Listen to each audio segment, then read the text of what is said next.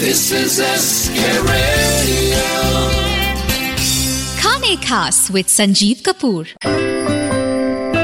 आप सभी सुनने वालों को संजीव कपूर का प्यार भरा नमस्कार और आज मेरे खजाने में जो रेसिपी है वो आपकी पसंदीदा रेसिपी और ऐसी रेसिपी जिसकी आपने मांग की है डिमांड की है और आपकी मांग मैं पूरी ना करूँ ऐसा तो हो ही नहीं सकता। और ये रेसिपी है शीरमल की। जी हाँ बाज़ार में तो मिल जाती है, लेकिन घर में कैसे बनाया जाए, काफ़ी लोगों को मालूम है, लेकिन फिर भी बहुत सारे ऐसे लोग हैं जो जानना चाहते हैं रेसिपी। तो नोट करें इसके इंग्रेडिएंट दो कप मैदा, नमक स्वादानुसार, दो छोटे चम्मच चीनी, तीन चौथाई कप दूध और तीन बड़े चम्मच दूध। थोड़ा सा केसर।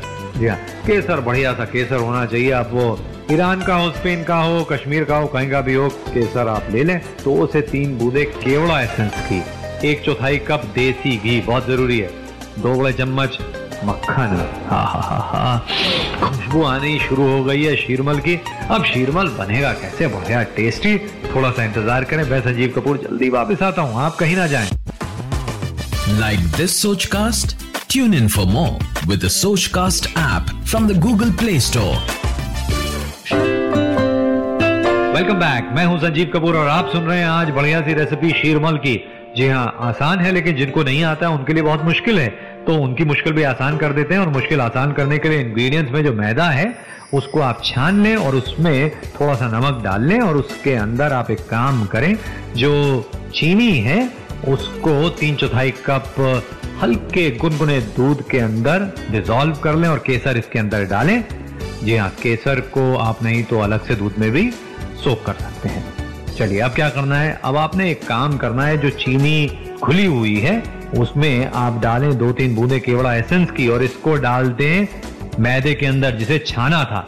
और इसे अच्छी तरह से मिक्स करें, और इसमें डालें थोड़ा सा पानी। ज़्यादा पानी डालने की ज़रूरत नहीं है। जी हाँ करीब वन एट कप पानी लगेगा और इसका सॉफ्ट डो तैयार कर लें।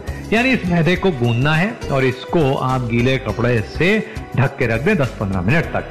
अब घी को मेल्ट करें और इसको डो के अंदर डालें और इसको अच्छी तरह से इसमें इनकॉपरेट कर लें। जी हाँ घी ज़्यादा है, करीब एक चौथाई कप है, लेकिन डालना है इसके अंदर और इसे नीट करके सॉफ्ट डो इसका तैयार करना है और फिर इसको गीले कपड़े से ढककर 10-15 मिनट तक रख दें।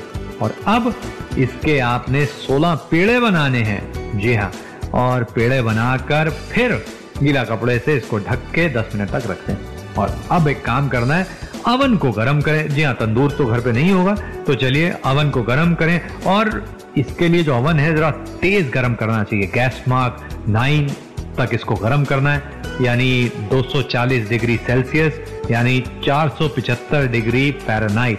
240 डिग्री सेल्सियस और 475 डिग्री फ़ारेनहाइट तक गर्म करना है और फिर जो पेड़े बने हुए हैं, उसे फ्लैटन करें, हल्का सा मैदा लगा के और फिर इसको करीब 6 इंच डायमीटर साइज़ तक बना दें और इसको आप फोर्क की सहायता से प्रिक करें। जी हाँ इस पर थोड़े से छेद कर दें और अब एक बेकिंग ट्रे ले लें। उसको हल्का सा ग्रीस करें मक्खन से और ये जो आपने शीरमल बनाए हैं, इसको रखें और इसको प्री हीटेड अवन में पाँच मिनट तक पकाना है। जी हाँ ज़्यादा पकने में समय नहीं लगेगा क्योंकि पतली पतली है और उसके साथ साथ आपने इसको गर्मा गर्म अवन के अंदर रखा है। पाँच मिनट बाद शीरमल को निकालें और जो दूध जिसमें केसर भिगोया था वो ऊपर इसके लगा दें ब्रश से और फिर इसे बेक करें तीन चार मिनट तक। निकालें, ऊपर लगाएँ मक्खन और इसे परोसे गर्मा गर्म इमीजिएटली शीरमल की रेसिपी घर पे बनाइए, अभी बनाइए, मौका कुछ भी हो, बस बनाइए।